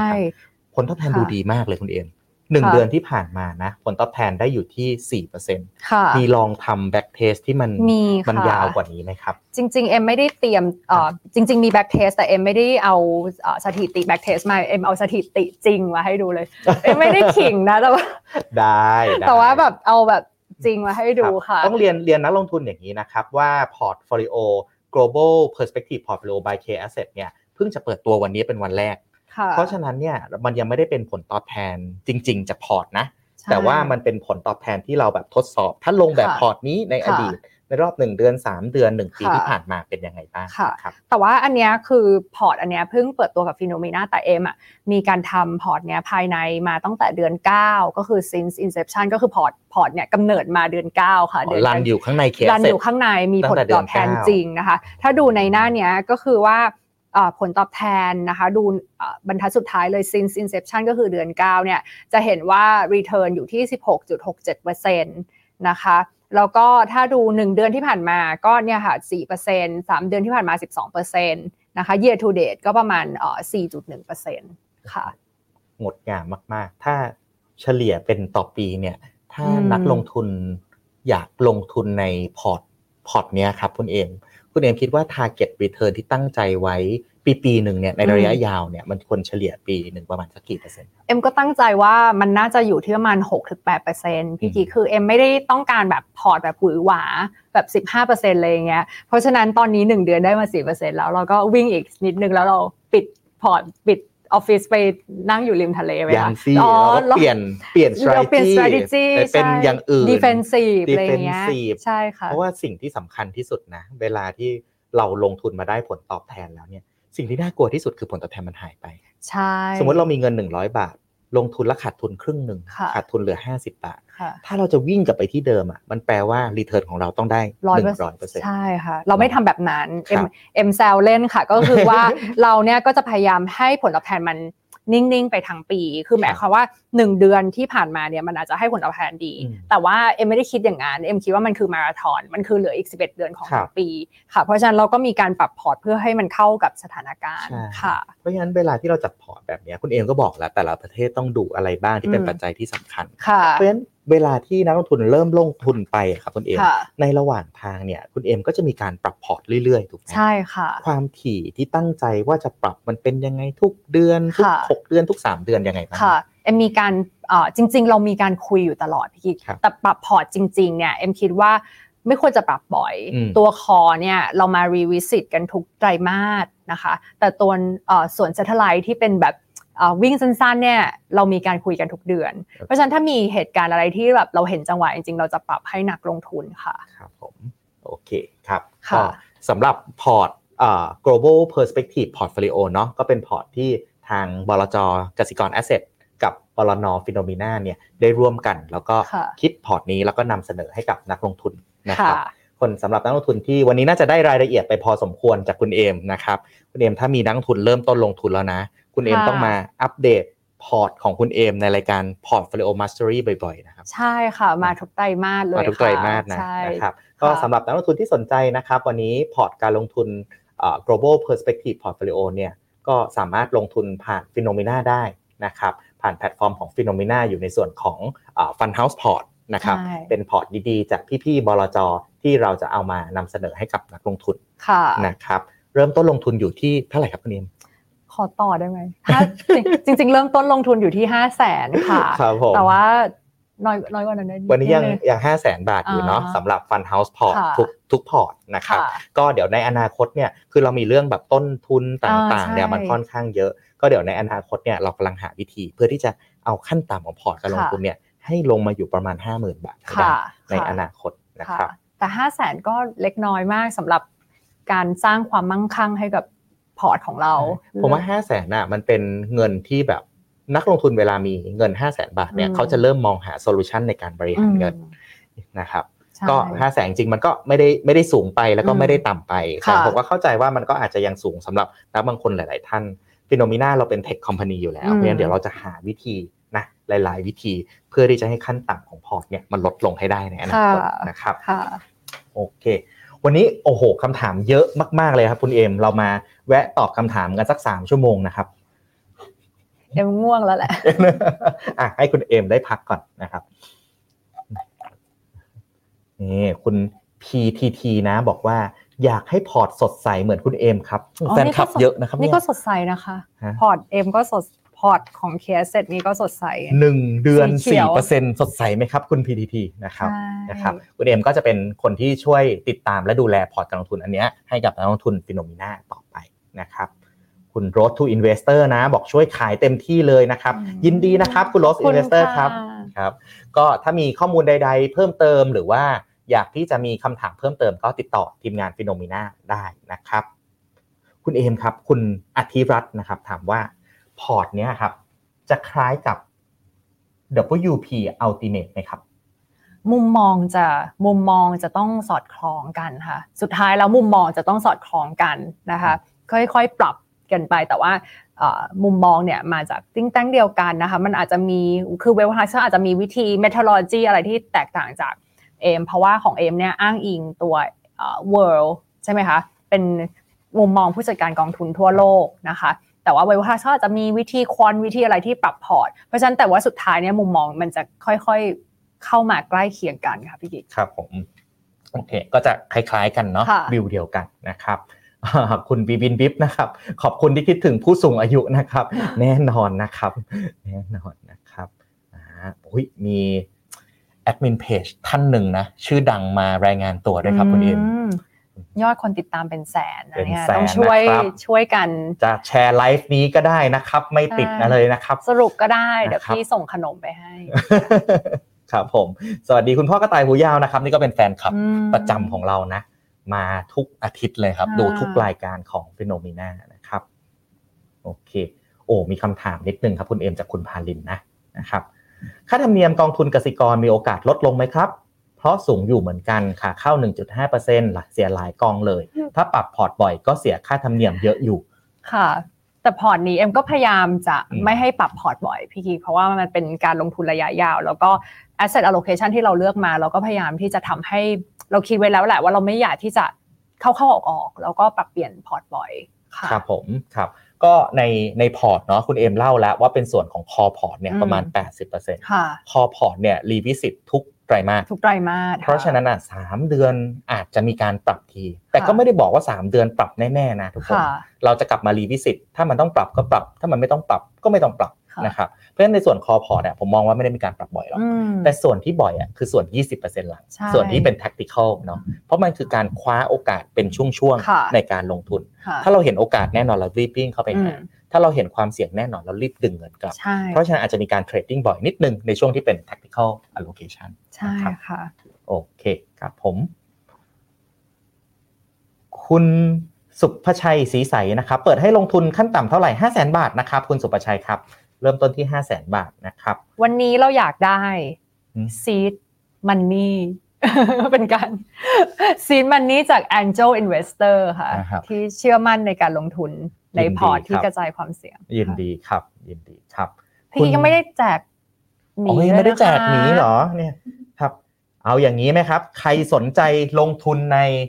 portfolio เอ่อ global perspective portfolio by K Asset นะ กดกดอะไรดีคุณเอมกดชื่อคุณเอมเข้ามาหน่อยนะครับ AIM ใช่ไหม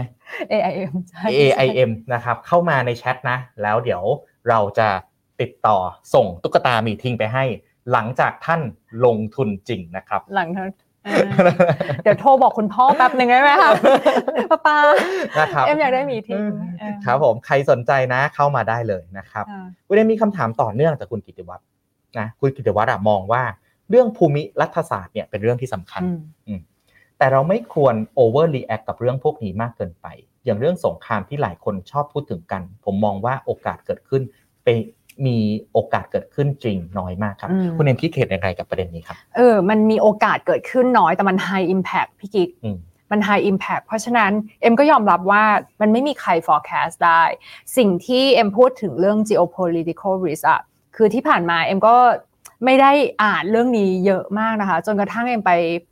สัมมนาของ Goldman Sachs ที่ฮ่องกงพี่กิ๊กแล้วมันเป็นเรื่องของ macro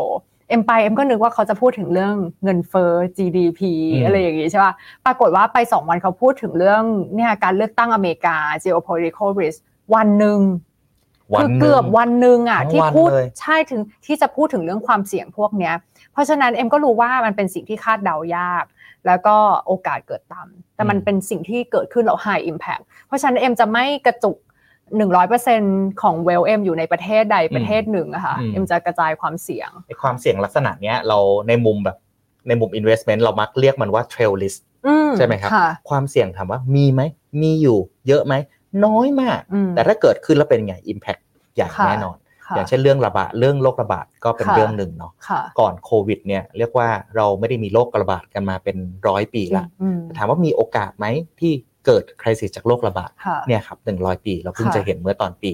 2020 เนาะใช่ที่โควิดเริ่มแตะเดือนใช่มีนานะครับค่ะโอเคอ่าคุณติคุณกิตติวัฒน์นะ ก็เห็นด้วยคุณเอมนะ เรื่อง immigration ค่ะ immigrant เนี่ยเป็นสิ่งที่สำคัญของอเมริกาอย่างหนึ่งเหมือนกันค่ะจีนกับญี่ปุ่นไม่มีเพราะเขาไม่ให้เข้าอืมนะครับพูดภาษา barrier เรื่อง language barrier ใช่ใช่ใช่มีเวียดนามไหมครับ มีนะครับ อยู่ในพอร์ตนะมีค่ะมีอยู่ มีมีอยู่ตอนหนึ่งนะครับมีอยู่ใน satellite ด้วย แล้วก็เวียดนามเนี่ยทำหน้าที่ return enhancement ให้เราได้ดีค่ะ5%อ่าเรามีอยู่น้ำหนัก 5%แล้วก็ที่ผ่านมา 1 เดือนให้ผลตอบแทนได้7%อืมค่ะครับไหนๆคุณเอมก็ค่อนข้างชอบจีนขึ้นมาจากในอดีตเพิ่มอีกนิดนึงละเล็กะครับน้อยเล็กน้อย คุณกิตติคิดนะ ถามว่าอยากทราบมุมมองเกี่ยวกับประเทศจีนครับ ว่านโยบายการกระตุ้นที่พี่สีเนี่ยจะสามารถกระตุ้นได้ระยะยาวอะมีไหม แล้วความเสี่ยงที่จะขึ้นแค่ช่วงสั้นมีไหมครับ ขึ้นหลอกมีไหมสับขาหลอก จริง ๆ ก็ขึ้นหลอกมาหลายรอบแล้ว แต่เอ็มคิดอย่างนี้เอ็มคิดว่าอะเราต้องสวมหมวกว่าเราเป็น global investor พี่ยิกเราต้องเวลาเราลงทุนอะเราต้องสวมหมวกว่าเราไปนั่งอยู่ที่อเมริกาครับแล้วเรามองมาว่าแต่ละประเทศเนี่ยเรามองแบบเห็นความเสี่ยงเห็น return อะไรยังไงพี่คิดถ้าเราดูจากนโยบายของสีจิ้นผิงเนี่ยที่ออกมาเนี่ยเอ็มคิดว่า มันจะทำให้ตลาดหุ้นเนี่ยสามารถหยุดลงได้ ก็คือ stabilization ใช่ไหมคะแต่ว่าการที่จะทำให้ตลาดหุ้นขึ้นได้เนี่ยเอ็มคิดว่ามันมีเป็นแบบ3ามสี่ปัจจัยเลยที่เราเฝ้าดูอยู่หนึ่งคือเรื่องเงินฝืดเอ็มพูดไปเอิ่มหลายรอบแล้ว deflation เนี่ยมันทำร้ายมัน eat up เอ่อ corporate earnings เยอะมากเลยนะคะสองคือเรื่อง real estate ใช่ป่ะคะถ้าเขายังช่วยในฝั่ง supply แต่ไม่ได้ช่วยในฝั่ง demand อะครับคือเอ็มยังไม่มี คือถ้าเอ็มเป็นคนจีนเอ็มไม่ได้มีกำลัง หรือไม่ได้มีความต้องการในการซื้อบ้าน แล้วเพราะเราเห็นราคาบ้านค่อย ๆ ลงอะเพราะฉะนั้นราคาบ้านต้องหยุดลงก่อนนะคะอันที่ 3 คือ consumer confidence อืมนะคะเพราะฉะนั้นมันก็โยงใยกันไปหมด ราคาบ้านยังไม่หยุดลงเงินฝืนยังเห็นอยู่ แล้ว consumer ซึ่งเป็นผู้บริโภคหลักของประเทศเขาเนี่ยเอ่อ service sector จะอยู่ยังไง ถ้าอืมสมมติว่า consumer เนี่ย ผู้บริโภคเนี่ยยังไม่ได้มีความมั่นใจที่จะกลับมาอืมเพราะฉะนั้นเอ็มก็เลยคิดว่าโอเค ราคาหุ้นตลาดหุ้นจีนอะมันถูกใช่ไหมคะ เพราะฉะนั้น valuation มันอาจจะแบบ downside risk จำกัด ซึ่งเป็นสิ่งที่เคสเซ็ตเนี่ยพูดมาเสมอแล้วว่า downside risk จำกัด แต่ว่าจะให้เราเห็นว่าแบบ upside แบบไปได้ไกลมากเป็นขาขึ้นเนี่ย เอ็มก็ค่อนข้างที่จะ cautious อืมค่ะ อืมก็ระวังตัวนิดนึงเนาะค่ะเราโดนจีนสับขาหลอกกันมาหลายรอบแล้วเหมือนกันใช่นะครับ ก็ เป็นเรื่องจีนเนี่ยเป็นเรื่องที่แบบต้องตัดติดตามเหมือนกันค่ะเราก็ติดตามกันอย่างใกล้ชิดค่ะมากๆในเรื่องพี่กิ๊กจีนสุดท้ายเรื่องจีนเนี่ยพอดีอืมมันมีคนถามไปมาเยอะเลยเอ็มอยากจะแชร์อันหนึ่งให้ฟัง เอ็มบอกว่าเวลาที่เราจัดพอร์ต asset allocation อะอืมเราต้องไปนึกว่าเรานั่งอยู่ที่นิวยอร์กแล้วเรามองโลกมาอืมแล้วเวลาเราเห็น MSCI World เนี่ย all country เนี่ยมีจีนอยู่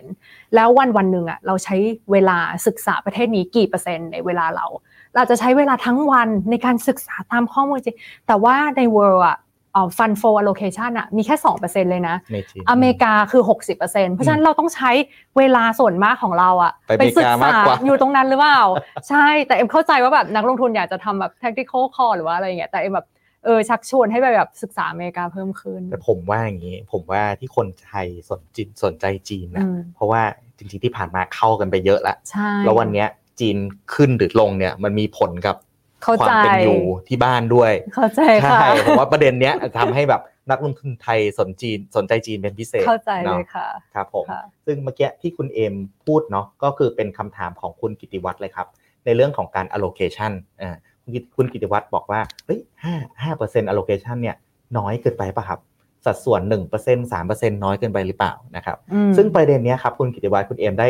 อธิบายไปช่วงช่วงก่อนหน้านี้แล้วนิดนึงเนาะก็คือคุณเอมเขาดูว่า เวลาเราจัดพอร์ต เวลาเราทำพอร์ตเนี่ยนอกจากมองว่าพอร์ตนี้เหมาะกับใครแล้วเนี่ยเราต้องมองว่าเราจะแข่งกับใครอืมนะครับชีวิตของ fund manager คือชีวิตแห่งการแข่งขันนะเพราะฉะนั้นในทุกๆวันเนี่ยคุณเอมก็ต้องดูว่าเฮ้ยวันนี้ฉันจะแข่งกับใคร ซึ่งคอนเซปต์ของการจัดพอร์ต global perspective portfolio by K asset เนี่ยมันคือคอนเซปต์ของการจัดพอร์ตว่าฉันจะแข่งกับ MSCI อืม World เอ็มจะแข่งกับผู้จัดการกองทุนทั่วโลก ผู้จัดการกองทุนทั่วโลก เพราะฉะนั้นน่ะคุณเอมก็เลยไปดูว่าเฮ้ยใน MSCI เนี่ยมัน break down เป็นสัดส่วนอืมประเทศไหนเท่าไหร่บ้างแล้วก็จัด allocation ให้ใกล้เคียงค่ะโดยที่แต่ละประเทศเนี่ยก็จะมี underweight overweight อันนี้คือจุดหนึ่งที่ทำให้สัดส่วนมันบิดไปจากใช่ MSCI นะครับ ใช่ค่ะ โอเค ขออีกสักหนึ่งคำถามสองคำถามนะคุณเอม ไม่รีบใช่ไหมครับ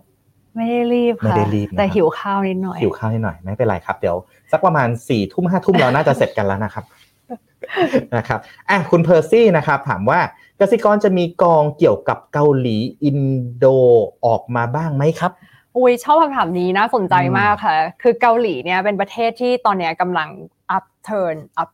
เขาเรียกว่าอะไรพี่กิ๊กเอ่ออยู่ในช่วงขาขึ้นครับเพราะว่าได้ประโยชน์จาก semi ใช่ไหมคะอืมแล้วแบบโอ้เมื่อคืนก็ออกมาคอนเฟิร์มมากงบของ NVIDIA แล้วก็เอ็มคิดว่าเกาหลีไต้หวันนะคะ แล้วก็อินโดนีเซียด้วยเนี่ยมันก็จะได้ประโยชน์ แล้วเราอะมีกองที่ชื่อ K Asia ครับซึ่งผลตอบแทนที่ผ่านมาดีด้วยค่ะ เพราะฉะนั้นเอ็มก็เลยจะชักชวนว่าเออนักลงทุนอาจจะแบบเราไม่ได้มีกองที่แบบเป็นเกาหลีร้อยเปอร์เซ็นต์หรืออินโดนีเซียร้อยเปอร์เซ็นต์นะคะแต่เรามีกองที่ cover อยู่ในเอ่อประเทศเหล่านี้ทั้งเกาหลีไต้หวันอินโดนีเซีย อินเดียนะคะ ก็คือ K Asia ค่ะเอเชียอืมนะครับก็เป็นที่แบบรวมเคเอเชียก็คือรวมหลาย ๆ ประเทศในรวมหเอลายเชีๆยประเทศเข้าในไปเอเนาะเชียแล้วก็จริง ๆ มีจีนด้วยแต่มีจีนเป็นสัดส่วนไม่ได้เยอะก็คือเขา underweight ครับเพราะฉะนั้นนักลงทุนที่แบบเสียวๆกล้าๆกลัวๆจีนเนี่ยหรือว่ามีจีนเยอะเอ่อคำแนะนำของกสิกรก็คือสวิชมา K เอเชียบางส่วนได้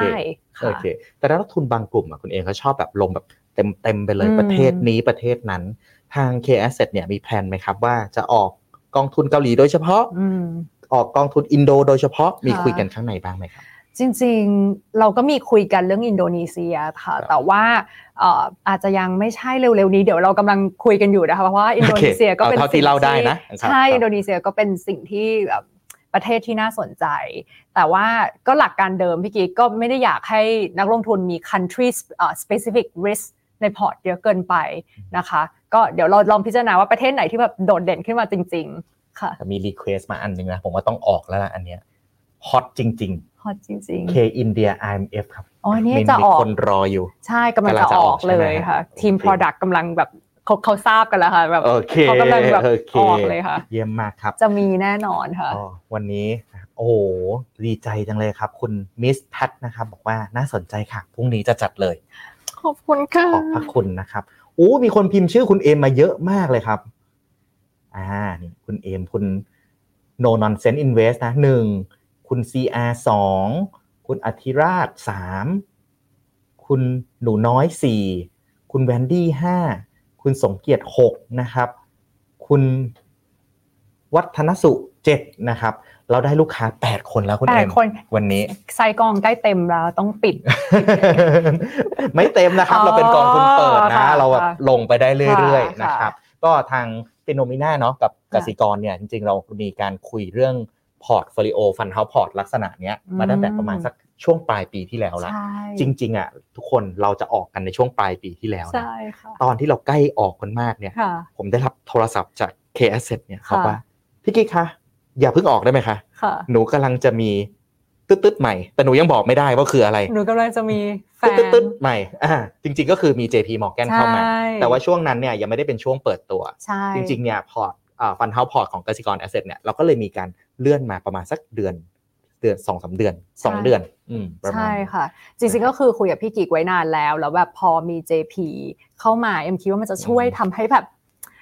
มุมมองของเราอะมันเฉียบคมมากขึ้น ก็เลยบอกพี่กิกรอรอก่อนไหมรออีกนิดนึงพี่กิกก็ว่าโอเค เดี๋ยวรอทีเดียวอะไรเงี้ยแล้วเราก็หวังว่าเอ่อด้วยการผนึกกำลังกันนะครัคะบใช้เอ่อ bring the best of each เอ่อ other เนี่ยก็จะช่วยให้มุมมองของเราแบบเอ่อเราจะพยายามทำให้เฉียบคมขึ้นนะคะแล้วก็เอ่อผู้จัดการความสามารถของผู้จัดการกองทุนใน K Asset เนี่ยซึ่ง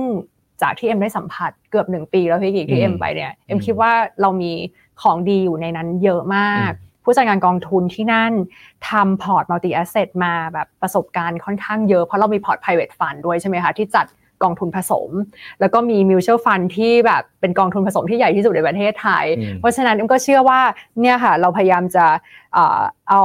ส่วนที่ดีของทุกๆทีมมาผสมกันในพอร์ตนี้โอค่ะเคเยี่ยมเลยครับคุณเอค่ะมก็เอาใจช่วยนะ ก็เรียกว่า global perspective portfolio by K Asset เนี่ยเป็น portfolio พอร์ตแรกที่ K Asset ออกมาหลังจากที่ official partner กับ JP Morgan แล้วทุกคนที่ลงทุนในพอร์ตนี้นะ ก็คุณก็จะได้รับ strat- การลงทุนแบบ strategy ของ JP Morgan ไปด้วยในตัวเลยใช่นะครัค่ะบผ่านมุมมองการลงทุนอ่าผ่านมุมมองใช่การลงทุนของ JP Morgan นะครับค่ะก็วันนี้ได้แก่เวลาแล้วครับคุณเอมค่ะเราเลทมานิดหน่อยเนาะใช่นะครับค่ะก็อยากให้คุณเอมฝาก อะไรสักเล็กน้อยสำหรับนักลงทุนในช่วงสุดท้ายครับ อืมเอ็มก็ไม่มีอะไรมากคือจริงๆ เอ็มอยากจะฝากพอร์ตนี้ ซึ่งเป็นพอร์ตที่เอ็มเคยฝันไว้นานแล้วพี่กิ๊กว่าเอ็มอยากจะทำเพราะเอ็มอยากที่จะมีพอร์ตให้กับนักลงทุนไทยให้เป็นแบบพอร์ตที่พึ่งพาได้ เป็นพอร์ตที่เขาอยู่กับเราไปนานๆ แล้วเขาก็เรียกว่าอะไรอะไม่ต้องมานั่งกังวลใช่ไหมคะเขาจะได้ไปทำธุรกิจของเขาไปดูแลไปพักผ่อนไปกิน กินอิ่มนอนหลับ แล้วก็เอาเงินส่วนนี้มาอยู่ในพอร์ต แล้วก็ให้มันเติบโต ค่อยๆ เติบโต พอร์ตนี้มันจะไม่หวือหวาแต่เอ็มเชื่อว่าเวลาที่มันลงอะมันจะไม่ลงแรงนะคะ มันจะสามารถให้ผลตอบแทนที่สม่ำเสมอเอมกับทีมงานผู้จัดการกองทุนภายใน K Asset เนี่ยเราจะตั้งใจดูแลพอร์ตนี้ แล้วก็พยายามที่จะ bring the best ของ ฝั่งมุมมองของ JP Morgan แล้วก็ฝั่งผู้จัดการกองทุนของ k a s e t นะมาผสมผสานกันในพอร์ตนี้ เพราะฉะนั้นเอ็มก็หวังว่านักลงทุนจะชอบพอร์ตนี้ที่แบบเอ็มพยายามเราพยายามนะคะ k a s e t เนี่ยพยายามที่จะดูแลแล้วก็ตั้งใจที่จะคลอดพอร์ตนี้ออกมา เพื่อให้มันดีที่สุดเป็น global standard เป็นตัวอย่างให้กับนักลงทุนไทยได้เห็นว่าผู้จัดการกองทุนระดับโลกเขาจัดพอร์ตแบบไหนค่ะโอเคขอบคุณมากเลยครับค่ะคุณเอ็มขอคำถามสุดท้าย นักลงทุนนะ เวลาเราเปิดพอร์ตใหม่เนี่ยนักลงทุนก็ถามว่าอ้าวเวลาลงทุนเนี่ยมันต้องมี market timing อืมแล้วถ้าวันเนี้ยเปิดพอร์ตใหม่แล้วเนี่ย มันใช่จังหวะที่เริ่มลงทุนลงทุนได้เลยไหมครับ ค่ะเออเอ็มคิดอย่างนี้ก็คือว่าก่อนหน้านี้เอ็มก็มาเอ็มก็คิดเหมือนกันว่าเอ๊ะนักลงทุนควรจะลงทุนแบบไหนควรจะ DCA หรือเปล่านะคะ ก็ปรากฏว่าถ้าสมมติว่าเป็นพอร์ตที่ค่อนข้างที่จะพอร์ตที่ equities เยอะพี่กิ๊กพอร์ตที่ค่อนข้างเสี่ยงสูงเนี่ย เราอาจจะต้องทำ market timing บ้าง แต่ว่าไม่ใช่ทั้งหมดก็คือแปลว่า ขั้นแรกเนี่ยนักลงทุนควรที่จะลงมาก่อน ไม่ว่าไม่ได้ไม่ได้ทำ market timing เพราะมันเป็นการลงทุนระยะยาวใช่ไหมคะแล้วด้วยความที่มันเป็นพอร์ตเสี่ยงสูงมี equities เยอะเนี่ยการที่เขาทำ DCA หรือว่าเอ่อสามเดือนครั้งเติมเงินเข้ามา เติมเงินเข้ามาทุกไตรมาสอะมันจะทำให้เขาสามารถเฉลี่ยต้นทุนระยะยาวได้ แล้วการเฉลี่ยต้นทุนน่ะเราก็ รู้แล้วว่ามันเป็นอืมการที่จะทำให้เหมือนกับเวลาที่ตลาดลง มันก็เขาเรียกว่าอะไรเฉลี่ยต้นทุนนะคะเวลาตลาดลงเราก็ได้ต้นทุนราคาถูกของที่ถูกลงมาถัวใช่มาถัวเฉลี่ยต้นทุนออกไป เพราะฉะนั้นพอร์ตเนี้ยก็คือควรที่จะนอกจากที่จะเงินต้นครั้งแรกเนี่ยควรที่จะลงทุนแบบสม่ำเสมอเข้ามาโอเคด้วย เพราะว่ามันเป็นพอร์ตที่เสี่ยงสูงโอค่ะเค โดยสรุปก็คือถ้าเงินพร้อมวันนี้สามารถลงทุนได้เลยอืมแต่ที่คุณเอมอยากแนะนำก็คือ ไหนๆมันเป็นพอร์ตคู่บ้านคู่เมืองของนักลงทุนแล้ว เราออกแบบมาไม่ให้มีความผันผวนเยอะ มีการกระจายการลงทุนทั้งในและต่างประเทศ มีคุณเอมและทีมงานของ K Asset คอยดูแลให้ค่ะก็ควรที่จะ DCA ไปเรื่อยค่ะๆอย่างสม่ำเสมอเช่นกันใช่ก็เหมาะสำหรับเป็นพอร์ตที่เอาไว้ accumulate wealth ของนักลงทุนใช่นี่เอง ใช่นะค่ะครับโอเค ก็จบกันไปแล้วนะครับจากสำหรับมุมมองของคุณเอมกับพอร์ตการลงทุนใหม่ของ K Asset นะครับ global perspective portfolio จาก KAsset ค่ะวันนี้ขอบคุณคุณเอมมาก ๆ เลยขอบคุณแล้วมากเลยค่ะหลังจากนี้เนาะในวันที่เราขึ้นพอร์ตกันเสร็จเรียบร้อย ผ่านไปสักเดือนหนึ่งสองเดือน เดี๋ยวชวนคุณเอมมาอัปเดต performance ต่างๆ ให้กับนักลงทุนดูอีกครั้งหนึ่งได้ค่ะ ยินครับดีเลยค่ะ โอเค งั้นวันนี้ขอบคุณค่ะคุณเอมนะครับขอบคุณลานักลงทุนไปก่อนค่ะทุกท่านนะครับ สวัสดีครับ ในโลกของการลงทุนทุกคนเปรียบเสมือนนักเดินทาง คุณล่ะเป็นนักเดินทางสายไหน กองนี้ก็ดี เทรนด์การลงทุนนี้ก็มาใครว่าดีเราก็ไปหมดแต่ไม่ค่อยเวิร์กให้ Finnomena Exclusive บริการที่ปรึกษาการเงินส่วนตัว ที่พร้อมช่วยให้นักลงทุนทุกคนไปถึงเป้าหมายการลงทุน สนใจสมัครที่ f i n o m e f i n o m e n a e x c l u s i v e หรือ line at f i n o m e n a p o r t คำเตือนผู้ลงทุนควรทำความเข้าใจลักษณะสินค้าเงื่อนไขผลตอบแทน และความเสี่ยงก่อนตัดสินใจลงทุน